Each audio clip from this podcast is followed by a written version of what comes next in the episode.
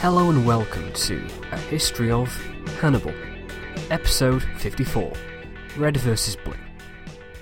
Battles and wars rarely happen in places for no particular reason. If two armies, let's call them the Red Army and the Blue Army, were fighting for control of a box canyon, say Blood Gulch, there would really be no point. The Red Army is there because the Blue Army is there, and the Blue Army is there because the Red Army is there. Suppose one side won. Just what would they have? Control over a box canyon. What is the point of this strange opening monologue, which I'm hoping still makes sense if you don't watch Red vs. Blue? The point is that while Italy gets the focus in the Second Punic War, the other theatres were crucially important too. The Carthaginians needed to hold on to Spain to keep their supply of manpower, and Rome needed to hold on to Spain to prevent the Carthaginian armies there joining Hannibal in Italy. We've spent the past two episodes focusing on this. The same thing too was true with Rome's control of the Mediterranean islands. Corsica, Sardinia, and Sicily created a buffer between Africa and Italy, preventing Hannibal from simply sailing there. There was the additional problem of Carthage not building a fleet, but I've spoken about that already. Rome needed to control the islands to create this buffer which would prevent Hannibal from reinforcing himself from Africa, and Carthage needed control of the islands if they were to finish off Rome after the crushing blows Hannibal had dealt at Trasimene and Cannae. So, if that was why there was a theatre of war here, just what happened? As we haven't visited since episode 37, we'd best recap things first. Fortunately for us, this doesn't involve very much. Once the war started and Scipio moved north to face Hannibal, Sempronius was based in Sicily, dealing with the situation there, along with the faithful ally king, Hiero, of Sicily. After he headed north in 218 to go help Scipio and would fight the Battle of the Trebia, a story you can catch up on by listening to episode 24. After this, very little happened before Cannae, apart from a raid by Servilius into Africa, so we shall take up the story in 215. Following Cannae, action was taken to secure Roman possessions, and this was needed in Sardinia. Sardinia was led by the newly appointed commander Quintus Mucius, it had a significant garrison, but only for peacetime. The old governor warned the Senate that rebellion and trouble should be expected, and Sardinia needed reinforcing. Five thousand troops were sent out, and just in time. A raid was launched against Sardinia by Hasdrubal the Bald, but the fleet was damaged by bad weather and forced it to the Balearic Islands, where they made repairs. Things had been quite busy in Sardinia, but had come to a stop when Mucius fell ill. Titus Manlius arrived to help out and took command of the forces to face Hampsicora. Hampsicora was one of the most powerful figures on Sardinia and had been targeted by the Carthaginians as their best method of regaining control of the island. So were backing him to overthrow the Romans. Manlius thus led his force, which was 22,000 infantry and 1,200 cavalry, against Hampsicora, who was in the interior of the island, mustering reinforcements, while his son Hostus was commanding the camp. Hostus was youthful, overconfident, and easily defeated by Manlius, as the Sardinians lost 3,000 with an extra 800 captured. The Sardinian army was about to be destroyed, the Romans needed one more battle to destroy them. But an event happened which saved the Carthaginian force. Hasdrubal the Bald returned with a repaired fleet. Manlius withdrew to Carales on the south side of the island, upon hearing news of Hasdrubal's arrival. Hasdrubal linked up with Hampsicora, sent his fleet back to Carthage, and began raiding the farms of Rome's allies. He could have made it to Carales, but Manlius was determined for this not to happen, and so he met the Carthaginians in the field.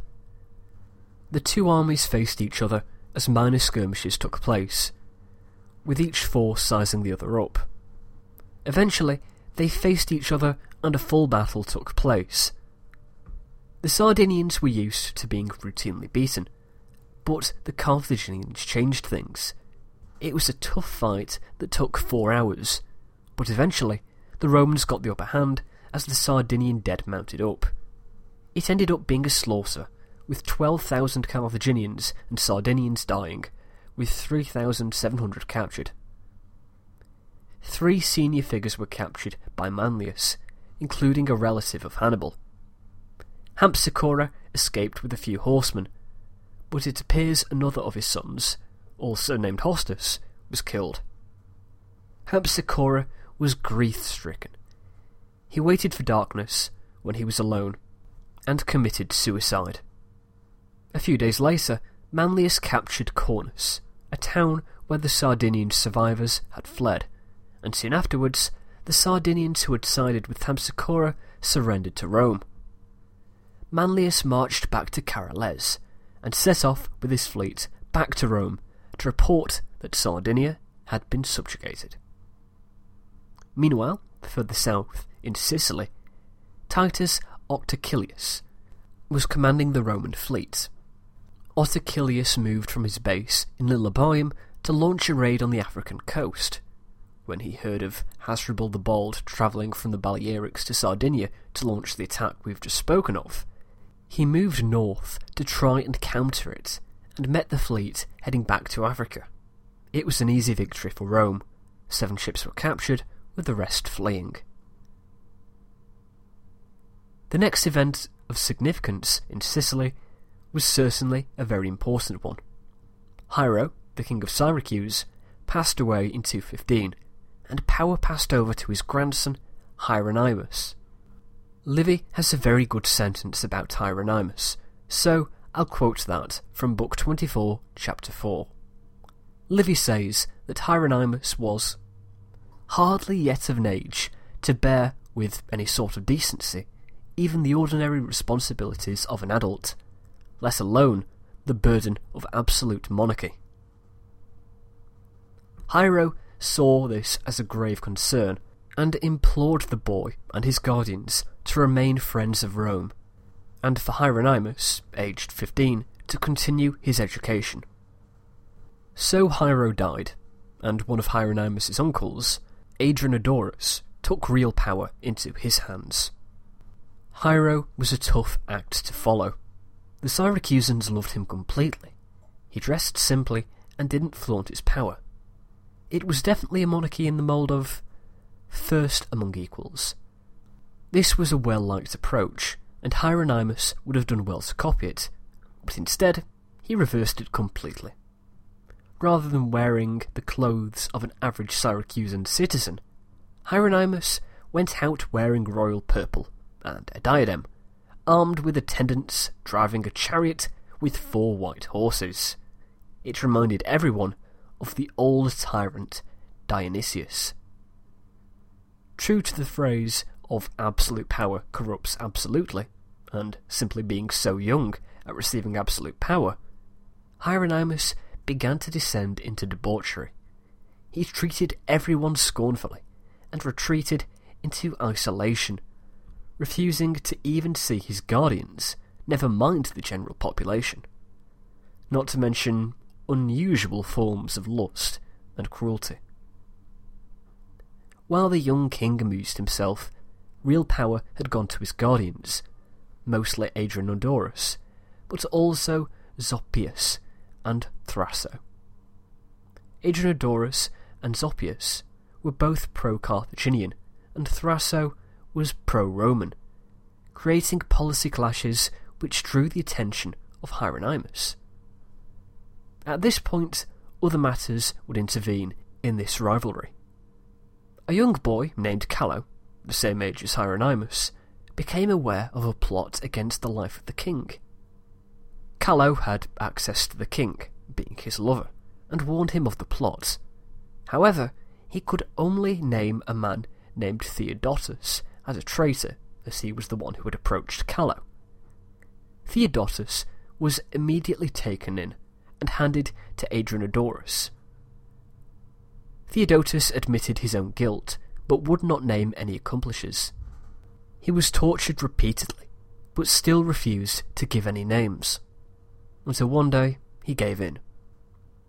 He still didn't want to out anyone in the real plot, so he named people who were not involved, including Thraso.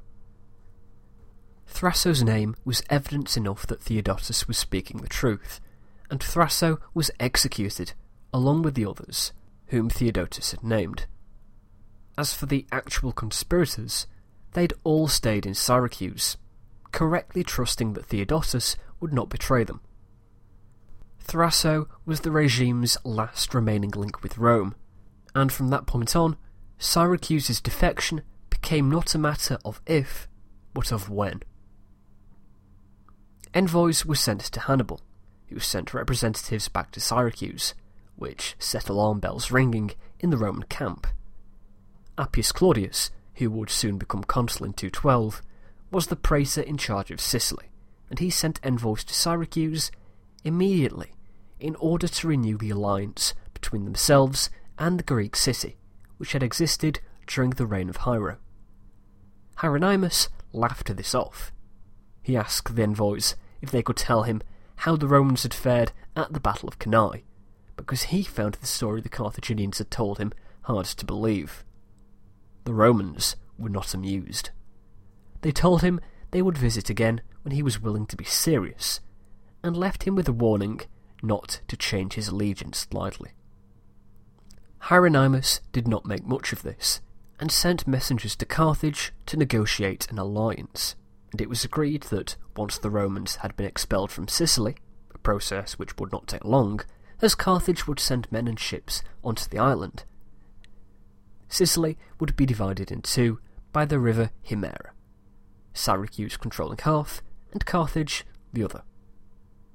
It was a reasonable deal, but the flatterers who surround courts and poison the minds of rulers were present here, as they always are, and they reminded Hieronymus of his maternal grandfather, Pyrrhus of Epirus.